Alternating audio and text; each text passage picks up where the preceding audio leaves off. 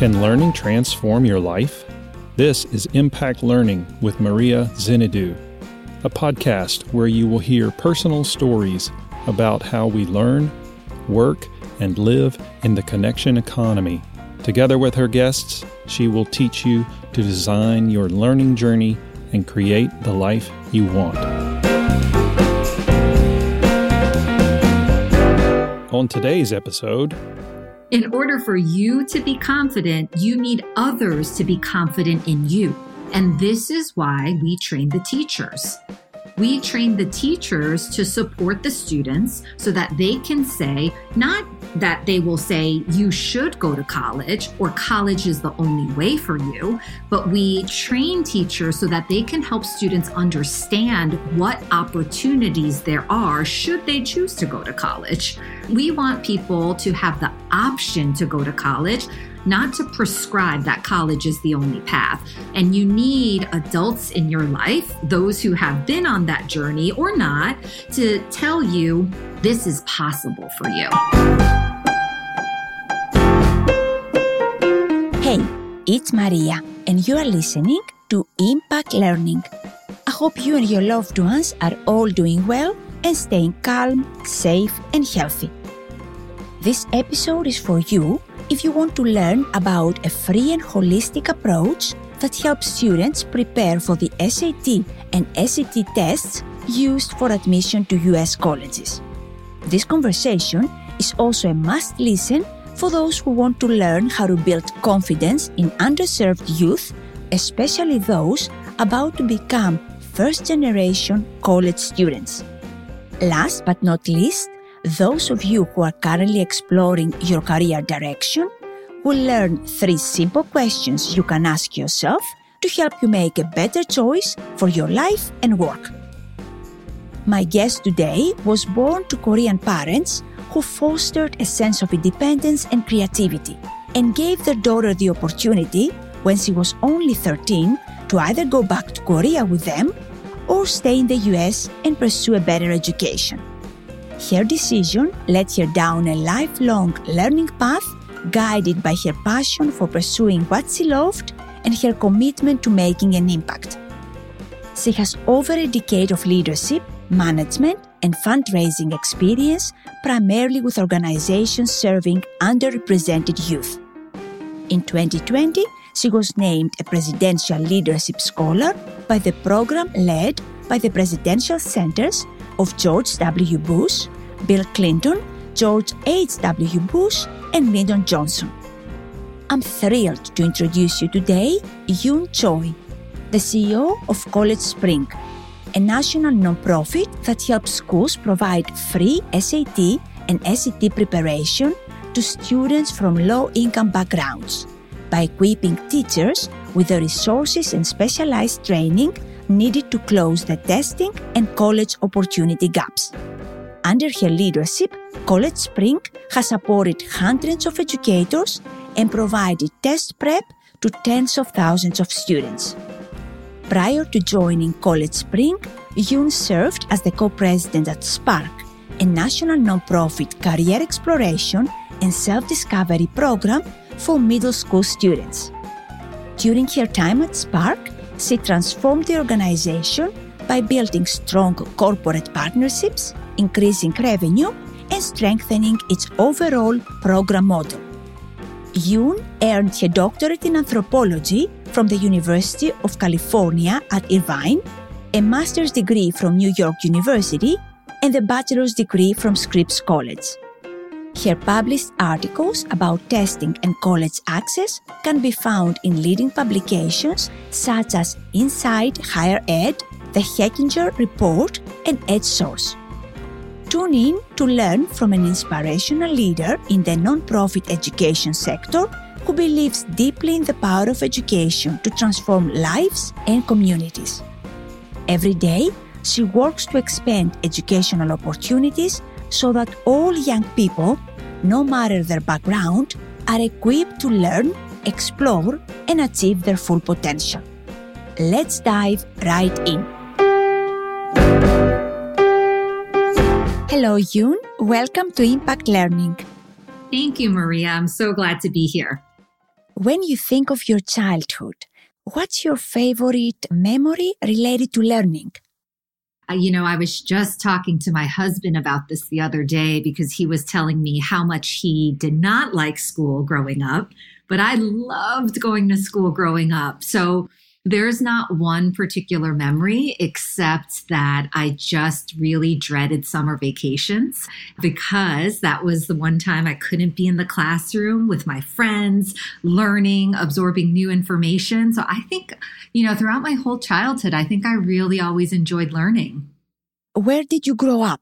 Yeah. So I'm actually originally born and raised in New York to parents who immigrated from Korea. And I grew up in a really loving, laughter filled, boisterous home, which consisted of my grandparents, my little sister. But when I was 13, actually, in the eighth grade, my world really changed. My parents decided our family would be moving back to Korea, and they gave me a very big and important choice to make. They said I could either move back with them to Korea or I could move to Connecticut and live with my aunt and finish high school in the US. And I chose to stay, which now looking back, particularly having a niece who is currently 13, I'm like, wow, that is a very young age to be on your own apart from your family. But at the time, it was just what I decided to do. And I was fortunate to receive a scholarship to attend a great high school in Connecticut. So that's just what I did. And that was a big change for me. So when I think about those times, um, that's sort of the main story, looking back upon my childhood and sort of the shift in education for me. Most of the kids at this age, I would probably think that they would go with their parents. Yeah. I guess what uh, were you thinking? What prompted you to stay again in the US now with your aunt in a different area and different neighborhood? Yeah, I think there's the sort of most children would choose to do X, but then I think there's also the element of most parents might not give their child that choice. so I think there's a couple of unique factors going on there. I think from my parents' point of view, they just wanted to afford me the opportunity to have the best education. Education is a major theme that runs in my family. My parents are educators. In fact, my family came to the US so that they can get an American education. So I think that was really front and center for them when they were giving me this choice. From my end, although it's really hard, if I'm being honest, to remember what was going through my 13 year old mind at the time, I think 13 is an age when you're looking for independence, right? We all remember those middle school years where you're looking to sort of assert yourself. And that's a time of creativity. And also, you just don't know what you don't know. So I think there was a part of me that really felt like, wow, I could live on my own. And, you know, I also had a very wonderful relationship with my aunt and my cousin. They were a very big part of our family weekends growing up together. And so, you know, I think I was really excited about the prospect of living with them. When I thought about moving to Korea and going to Korean school, that was probably a little bit daunting for me as well. So, I don't know. I just, I think I just took a leap of faith. We all did. Yes, very nice. At this stage now, did you already know what you wanted to study or what you wanted to become? Oh, no, no, not at all. and I think for me, a really big theme in my life is that I'm sort of a late bloomer. And I've sort of followed paths without knowing which direction I was ultimately going to end up in. And now, in hindsight, it's easy to see that just sort of surrendering and being okay with not knowing exactly where my destination was going to be was ultimately what unlocked more and more opportunities for me. And I'm doing things that I didn't actually ever have the imagination for when I was younger. Mm-hmm but you you had uh, choices. Mm-hmm. You had uh, certain opportunities. Mm-hmm. I'm sharing this, of course, you know, because we're going to talk about this versus, let's say, maybe you had uh, to go down a specific path yeah. that either the economic situation or your family decision might have, you know, taken you down. But in your case, I hear I did not know a lot, but I, I knew I had opportunities that I was about to explore. Yes, that's true. I think the theme for me, especially when I think about how my parents raised me, was that they sort of fostered a sense of independence and creativity. So they gave me permission in many respects, emotional permission to just sort of explore. they they were not the parents who said, you need to be X when you grow up.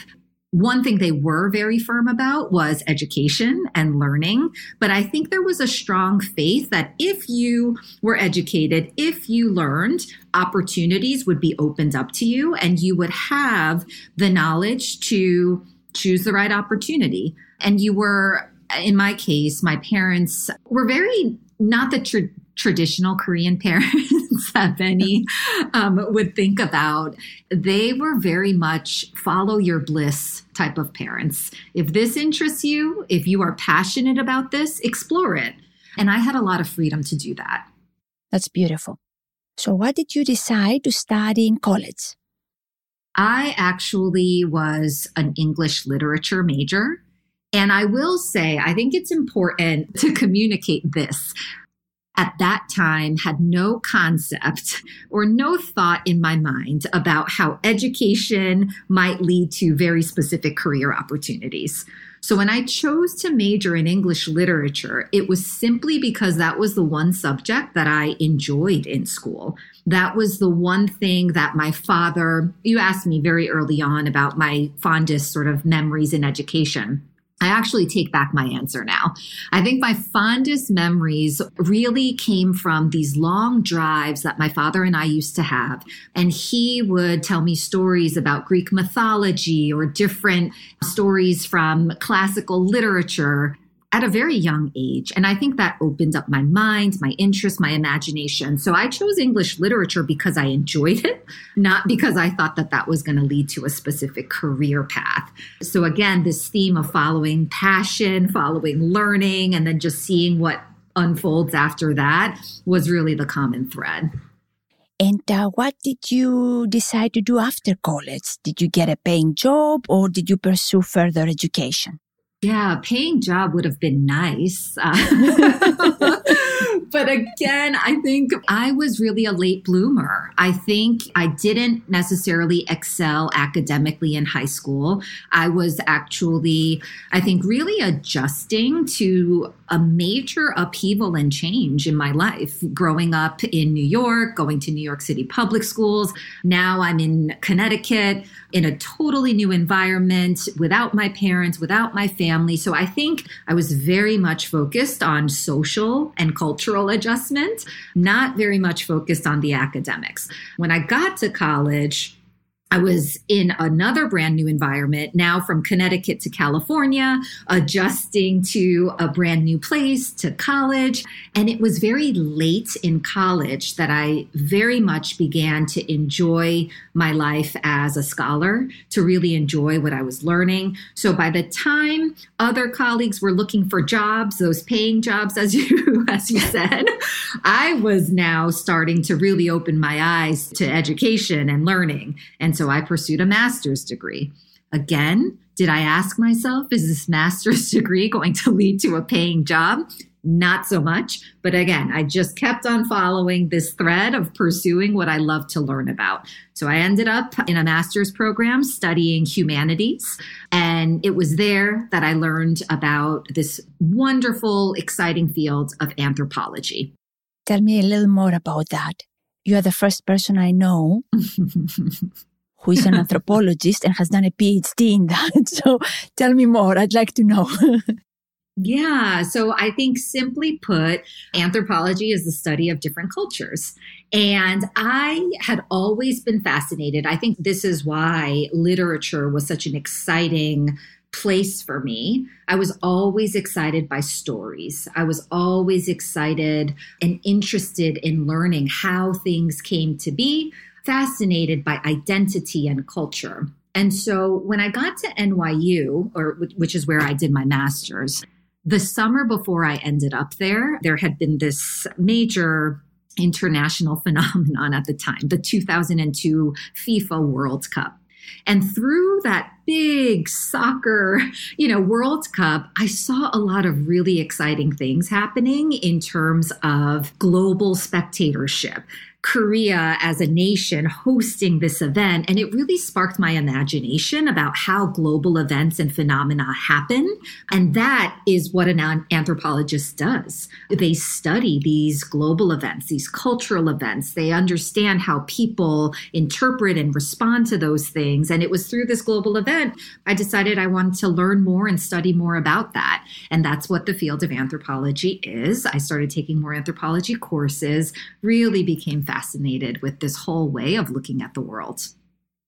When did you start developing more, I guess, of a, of a plan of what you would do next?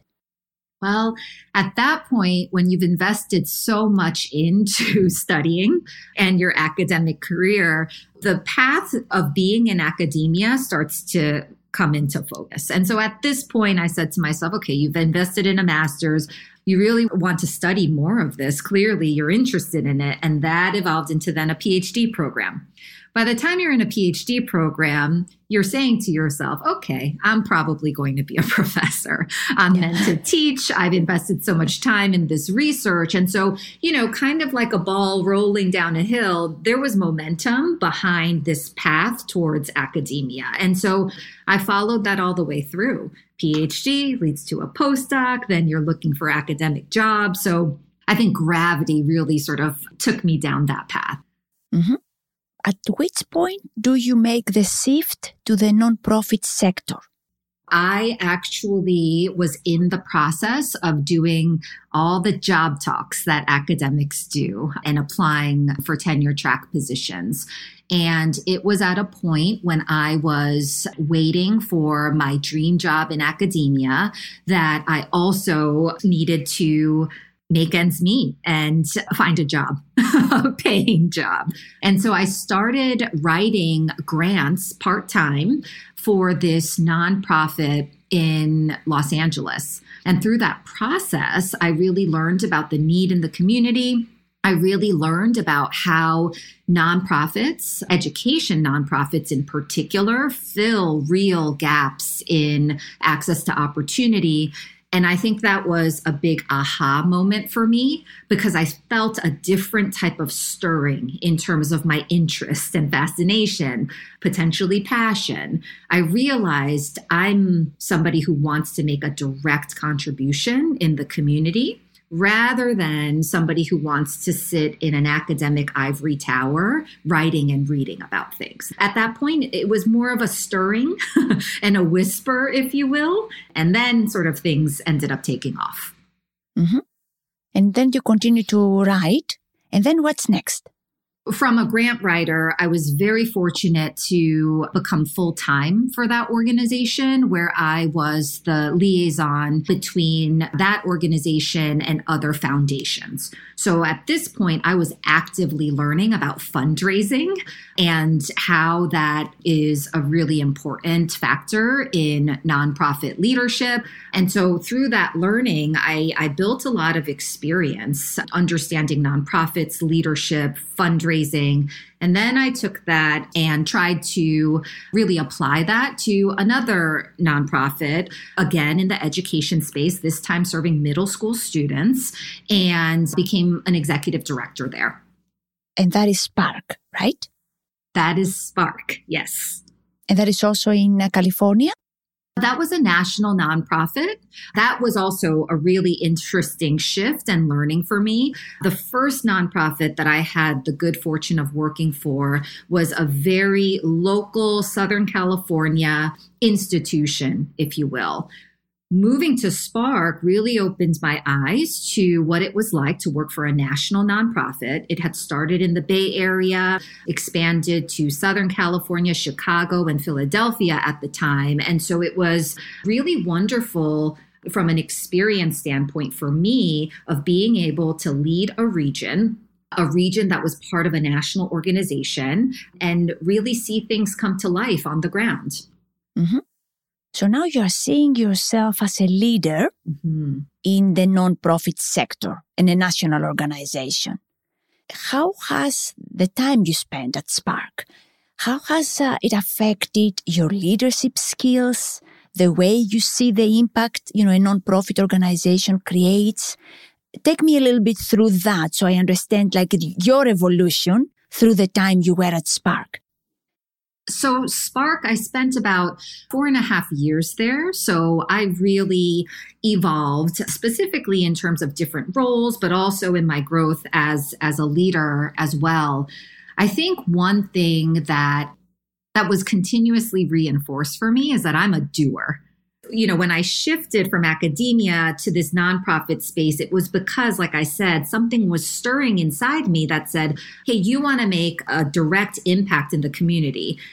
When I was at Spark, that was affirmed over and over and over again. I like to do, I like to activate, whether that's partnerships, whether that's programs, I like to get results. And I think that passion, that drive really fueled me and sustained me. And I, I just realized through that process the things that I enjoy. And I'm a firm believer that you will excel in the things that you enjoy. So I learned a lot about what I like. And I think that living into that strength area is certainly something that I try to take with me in any organization that I'm in. What am I good at? What do I enjoy? Where is my passion? Then the results are going to follow. Was there anything that was challenging for you working in the nonprofit sector? Yeah, I think uh, anybody listening who has worked in the nonprofit sector will definitely relate to this. But working in the nonprofit sector is tough because you are expected to do a lot with very little. And I think oftentimes you are expected to move mountains with very small teams with very little money. And that is very challenging because that means you are working around the clock to make things happen. But at the same time, I think that that builds a level of resourcefulness, creativity, ingenuity to figure out how to get things done, how to do more with less. And so, on the one hand, that was very challenging. On the other hand, I think that was character and skill building because as long as you're in the nonprofit space, whether it's a very teeny tiny one to a very well resourced one, it will be fundamentally different than working for a major for profit company that has a lot of resources. So it's just a mindset that you learn to work with and to, to just figure out how to be effective within those constraints. Mm-hmm. And I can imagine also that you really need to like what you are doing because there are many opportunities probably every day to question, like, why am I here? Yeah. But if you like what you are doing, if, if you really care, you know, I'm not talking about like being passionate. I'm talking about I really care for this. It's hard, but I'm going to make it work.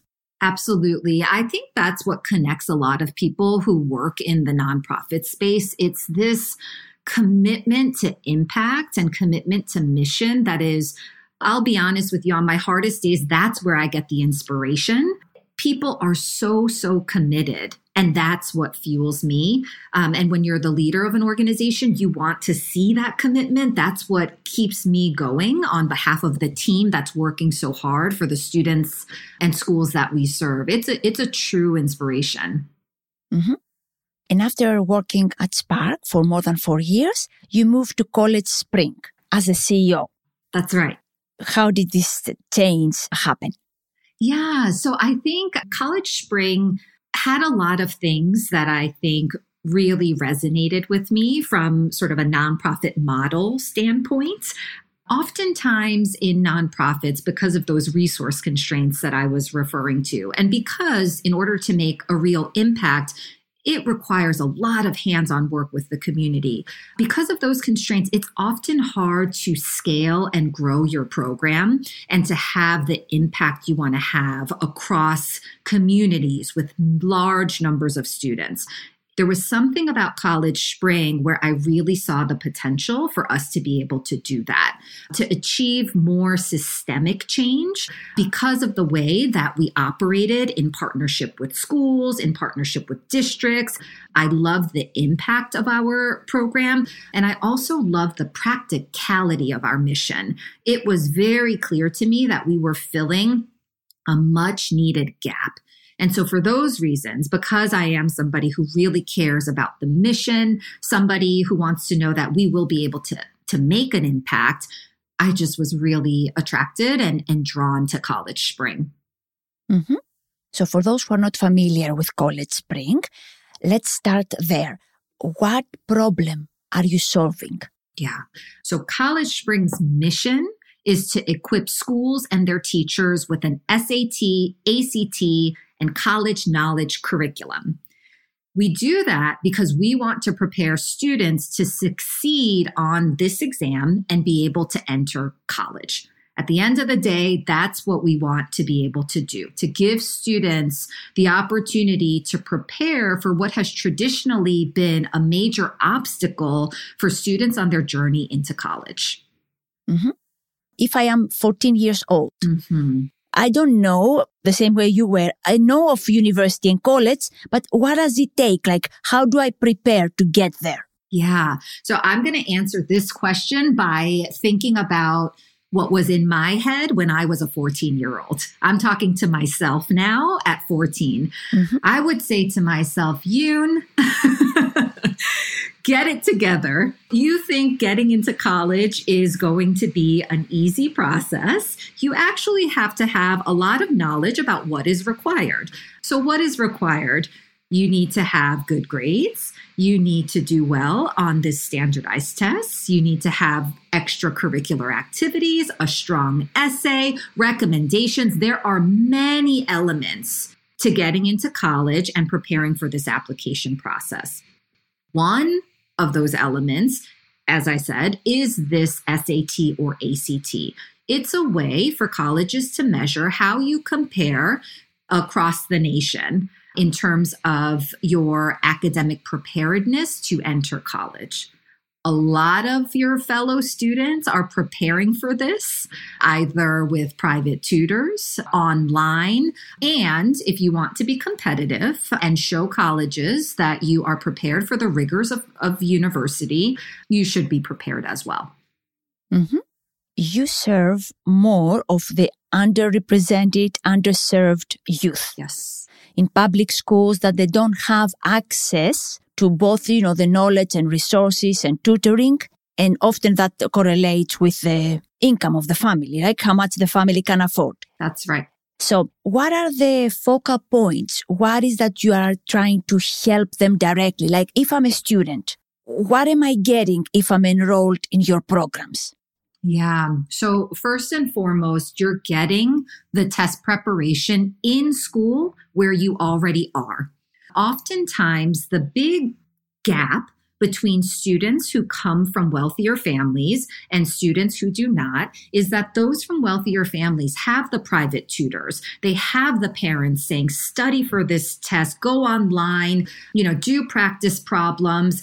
And also, most importantly, there's a motivation to go to college and succeed in that way our students, we want to make sure that they have the ability to prepare just as much as the students with the means to do so do. And it's important that that happens in school, not an extracurricular class, not something that they have to pay extra for, but something that is taught by their teachers during the school day for us, that is a very important way in which one, we're building capacity at the school level. We're building teacher capacity, but also surrounding students with the resources they need.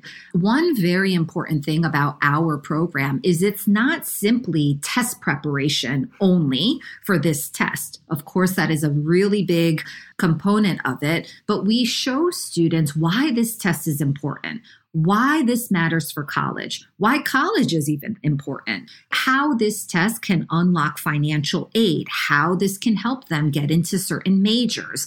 We believe that this knowledge is what fuels, or should fuel rather, students to prepare for this test. And along the way, as they're preparing, we also help them with building their motivation and their confidence to prepare and study for this test. So it's a very holistic program that happens over the course of an academic year. It's not just a, a, test prep boot camp where you have a tutor come in, you know, really drill you on, on how to do well for the test. It's a much more holistic academic year program that's embedded into the school day. And how do you design the program? Do you have like a package that you offer to the teachers? That they can learn from and then teach their students? Or do you work with them to co develop? How does it work? Yeah, so we at CollegeSpring have a team, many of whom were classroom teachers themselves and curriculum experts who developed our proprietary curriculum. So, in addition to the curriculum, we also developed the training all of those things are delivered to the teachers. We deliver the diagnostic testing for the students, and we use that data to show the teachers hey, maybe your students need more reinforcement in this area. So, from the teacher's point of view, they have everything that they need to seamlessly deliver the CollegeSpring lesson in their actual class. From the student's point of view, they are getting the lesson, they're doing the testing, they're building their confidence over the school year. Mm-hmm. So what you talked about knowledge, skills, and motivation is what you frame together as the test confidence. Exactly. Which I found very unique. I read two of the stories you have on the website and we will put all the links in the show notes. And you basically highlight the stories of two young women who are preparing, you know, to go to uh, college, to go to university.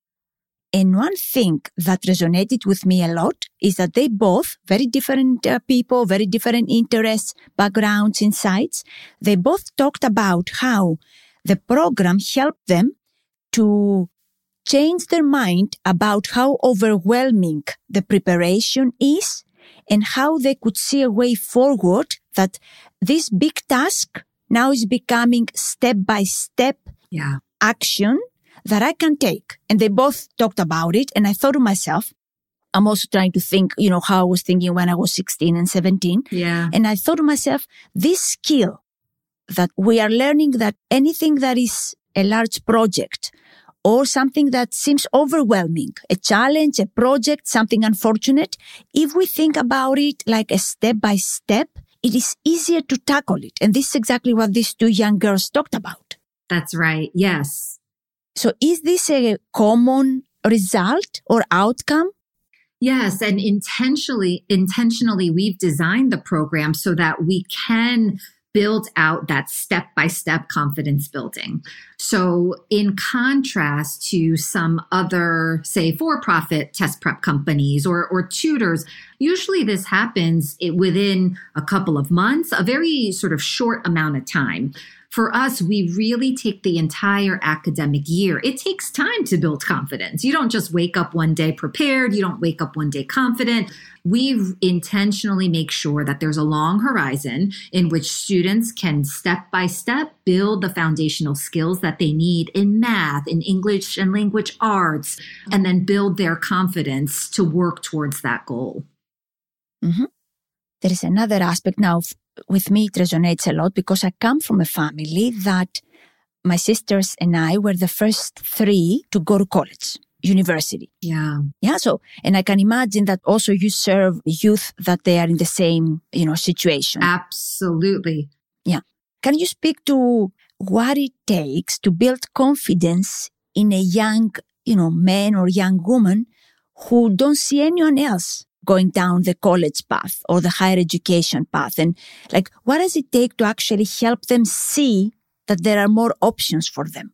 Yeah, I would say at a high level, it takes confidence from other people that you can go into college and succeed. That is a really, really important factor in breeding the confidence in others. So much so that I'll say it again. In order for you to be confident, you need others to be confident in you. And this is why we train the teachers. We train the teachers to support the students so that they can say, not that they will say you should go to college or college is the only way for you, but we train teachers so that they can help students understand what opportunities there are should they choose to go to college. We want people to have the option to go to college not to prescribe that college is the only path.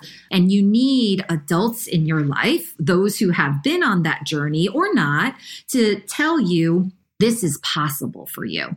So that is a big part of what we're trying to do through the school teachers, through the administrators to give students that confidence.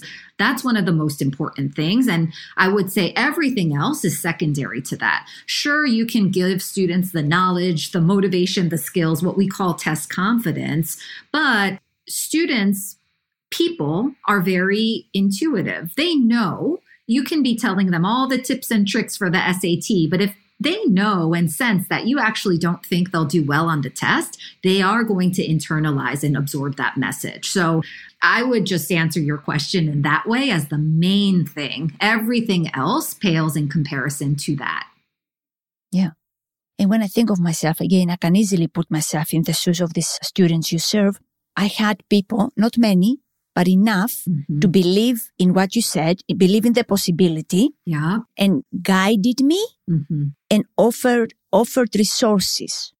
That was enough that people believed in me, including my mom and a couple of teachers, and then that they offered me the best resources that we had available to prepare and do the hard work and study to get, you know, through the exams and everything and basically get accepted. Absolutely. These were exactly the things that I needed 40 years ago, 30 years ago. And I think it's more or less universal. I absolutely agree with you. You, you have written about, and I love your writing because it's brave mm. and beautiful, but it's brave. And I want to talk about a couple of things that resonated with me and I want to hear your thoughts. What is college for? What is higher education for? Some people believe it's to make a good salary and retire happily ever after. What is really college for? Oh, that's a really good question. And I have to say, you're talking to a former academic. so I obviously believe deeply the theme that resonates throughout this entire conversation is education. And like I said, I was somebody who wanted to be part of the academy, spent a lot of time within education. And I would say, first and foremost, of course, there are all the benefits that come, the very practical benefits that come from a college degree. Absolutely. But for me, first and foremost, I would say that college does two main and important things. One, it teaches you how to think. It teaches you how to think. And I think, especially in this world where there are a lot of sound bites and easy one, two, three tutorials, you know, th- that's not the way to actually think. It teaches you critical thinking, which I think is so important and invaluable. You're not going to get that online. The second thing is you're surrounded by a network of people and you know, we at CollegeSpring, we are striving to be a more anti racist organization. And we think about all the ways in which certain people have advantages. And that network is extremely important because that can unlock opportunities for, for so many. And with our students in particular, our primary goal is to unlock opportunities for them. And so the network that you get in college, the way of thinking that you receive in college, I think is is absolutely critical. Yeah. And you brought it full circle now because it is about learning to see and developing this critical thinking, but also becoming aware and learning how to explore options and possibilities. Mm-hmm. I mean, you studied with one path, the academic path, and then you explored another one because you had certain opportunities and, you know, working in certain ways. There are many people who don't have access to that. It was the same for me. I, I also thought I would be a teacher, later on a professor after, you know, my PhD. But then because I had experience during my commercial postdoc, I realized that I wanted to solve real life problems. Mm-hmm. So I wanted to work for a company, for profit organization, different paths. But I think our education had already equipped us with the critical thinking, ability to reach out and find resources, whatever we had available, and then make choices. Absolutely. And if you take away all of that at 16 and 17, how would we know? We wouldn't. Yeah, that's right. I always, especially at Spark, because we were a middle school mentoring program that exposed students to different potential career opportunities, I always used to say it's hard to be what you don't see. And I think going back to sort of what is college for, you're seeing and learning a lot of new things that you might not typically have been exposed to. And the same for me, I had no idea what the nonprofit space was about. My parents still, they'll ask me, What is it that you do? what is a nonprofit? And so I think I just, I was exposed to it. I happen to see, oh, there's something called a grant writer. There are, you know, you have to be exposed to things. You have to meet new people And these are all of the things that lead to new opportunities. Mm-hmm. Maybe help us understand a little bit uh, why this is important for the individual person to make their life better, but also for society. Exploring higher education and deciding to go to college, if that's, you know, students want to do, mm-hmm. is going to help them make their life better, also their financial situation better, mm-hmm. What about the role of higher education in uh, increasing equity and inclusion? And uh, from that, helping us solve some of the other social challenges we are facing. How do you see the role of higher education for society? Sure. So college still remains one of the most definitive steps one can take toward creating a successful future. So for example, lifetime earnings more than double for those who earn a bachelor's degree compared to those who do not. But having a college degree is also associated with a host of other benefits college degree holders are 44% more likely to report very good or excellent health, nearly five times less likely to be in prison or jail, and significantly more report that they are happy so it is, of course, possible to secure a living wage without a four year college degree. Absolutely. But it is also true that the global economy is changing very rapidly. This goes back to what I said earlier about teaching you how to think. And most people in this new global economy don't stay in a single profession their whole career. So we're increasingly we're seeing that a college degree is required as a basic credential for people who want to switch career paths and there are many professions that are simply closed off to you if you don't have a college degree. So it's about access to the types of different professions. It's not just money and the living wage, right? We want students to be able to keep their options open so that they can, of course, make a decent income, but also 30 years out as economic needs and realities shift, that they would be prepared for that. And again, there are so many other benefits related to health and all these disparities that were exposed, particularly during this pandemic, it's very clear to see that those who had the jobs, like I have, you know, the ability to be able to work from home, all of those disparities were really highlighted. That's a great segue now to talk about your experience during the pandemic. Take us through what was in your mind in March of 2020? Uh, well, I think first and foremost, it was, is this really happening? or what is happening right now? Is this going, how long is this going to last? You know, in our case, the direct and immediate impact that we saw was that the SAT and ACT tests were being canceled because those happen obviously all in person. Schools were shutting down, all travel shutting down. And so, very quickly, we realized that this was not going to be business as usual. And that was an opportunity for us as an organization, I would say, to really act quickly and make some educated guesses about what would be happening in the K through 12 and higher education space. And in our case, we made the bet that schools would be closed. We made the bet that tests probably would not would continue to be delayed.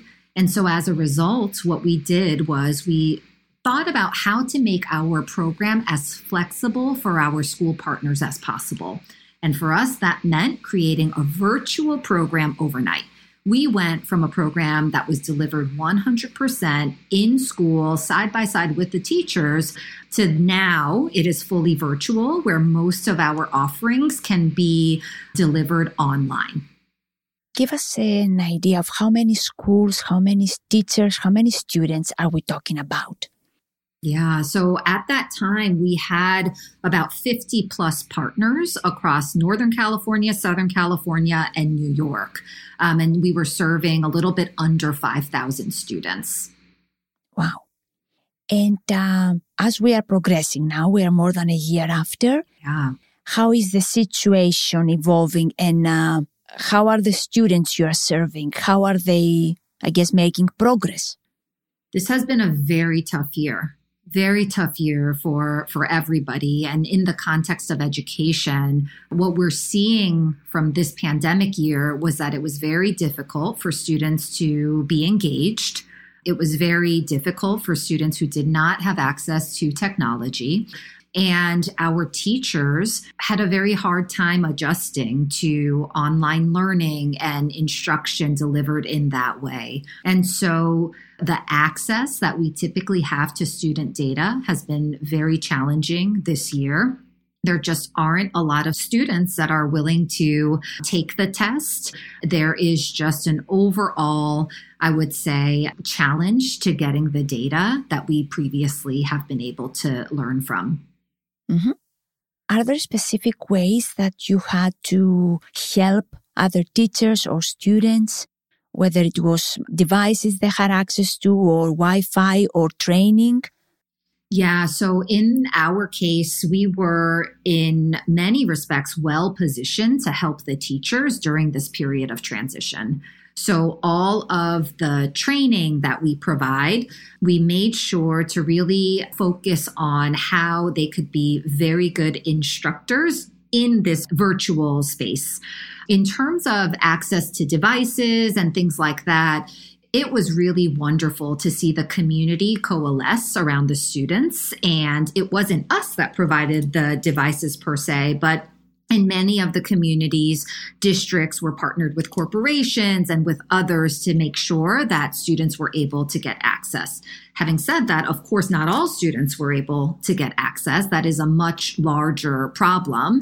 But in our case, we were able to see the different bright spots and we were able to help teachers navigate some of those challenges.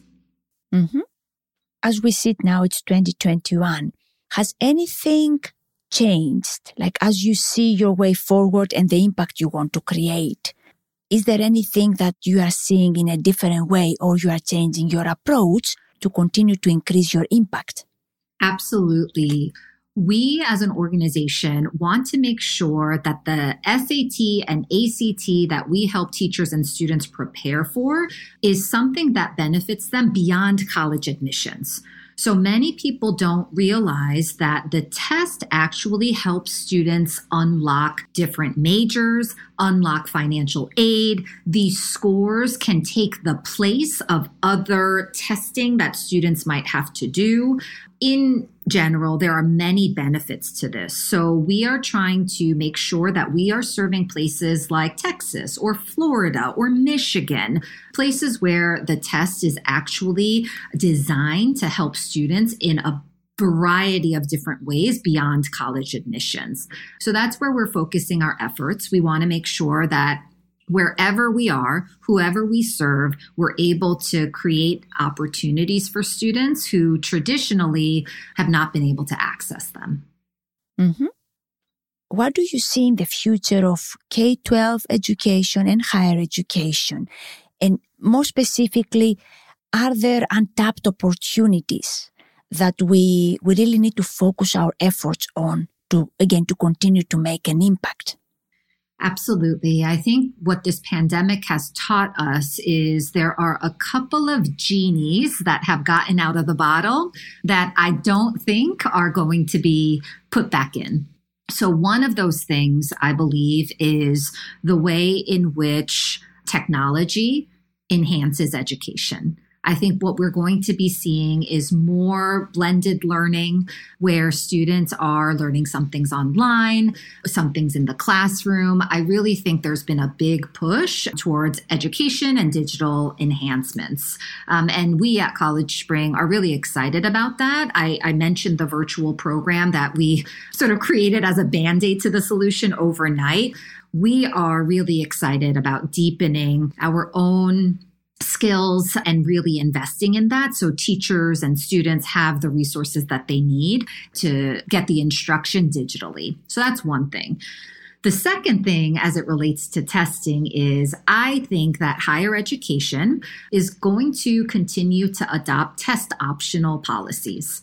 And for those who um, may not be familiar with test optional, all that means is that the test, um, the standardized SAT and ACT scores are not a requirement. But I think people, when they hear test optional, have somewhat of an erroneous view that because these tests are optional, they are no longer going to matter. That's actually not the case. What this will mean for students is that these tests will be a data point. And what we know from talking to higher education institutions is that more data when evaluating a student is better than less. So it doesn't mean that these test scores are no longer going to matter. They will continue to matter, but potentially maybe not in the high stakes way in which they used to. This is why we as an organization are thinking about all the ways in which students can prepare for this test and unlock different opportunities, the scholarships, the placing out of remediation, the list goes on. And so we as an organization are trying to make sure that we help our partners, students, parents understand what test optional really means and to make sure that they don't get left behind in a test optional world.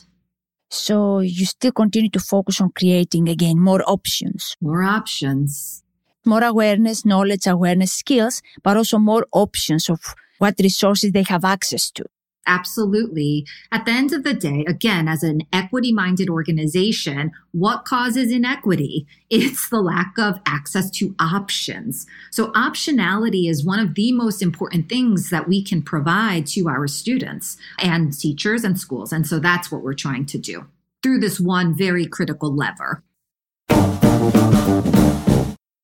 if uh, someone is listening to you now and maybe they are a superintendent or principal at the school, so part of the leadership who makes these decisions, how do they become partners with you? How would you guide them? Yes. So, first and foremost, I would say collegespring.org, which is our website, is the first place to go to learn more about how we work with you, what our value add could be. Um, we are really, really looking to expand our program, specifically in those places where superintendents, administrators understand the value of the test. And we believe that we can make an impact, um, not just with your students, but with your teachers as well when you get, get to that website, you will find our contact information there, and that's just the best way to start. Mm-hmm. I want to pause here and highlight the importance of the professional development for teachers. Absolutely. Because we focus a lot on students. However, also teachers need support need to have a partner, need to have and more support probably after the year that they've had. But nonetheless, it has always been a quite demanding job and responsibility they have. So I think your program serves very well teachers as well and administrators, but teachers who are at the forefront, you know, serving our students. 100%. Absolutely. I, I would say that teachers are our primary and most important stakeholder. We, when we think about our theory of change, impact and change would not be possible without the teacher. So everything that we do, our entire program is intended to wrap around the teacher and make sure that they are set up for success. And then the impact with the students will follow. Beautiful. My favorite question. What is one thing you would like to leave your mark on within your lifetime? Access to education. I think at the end of the day, it is undeniable that that's been the theme, right? Access to education, access to options. I sincerely believe that that unlocks so many opportunities. And if I can play a part in not just providing those opportunities, but helping others. So, my team, my organization, really helping them be facilitators of that as well, I would feel pretty fulfilled by that. Beautiful. Thank you so much, Yoon. Uh, wonderful learning about uh, you and your story and also the impact you are creating with your work. Thank you so much. Thank you so much, Maria. Thanks for listening. Hope you enjoyed this episode as much as I did and you took away at least one idea to experiment with as you continue to make progress with your learning. I would love to hear your recommendations for guests who are disrupting how we learn, live, and work today and in the future. Please send your email to impactlearningpodcast at gmail.com. Two more things. If you enjoy listening to Impact Learning, please leave us a review on iTunes to help people like you find this podcast. You can always subscribe and never miss an episode. And if you have friends and loved ones who would be interested in this particular episode, please share it with them. Thank you. And remember, we can talk about learning, we can design it, or we can do both. This is Impact Learning. I'm your host, Maria Zenidou. Till next time.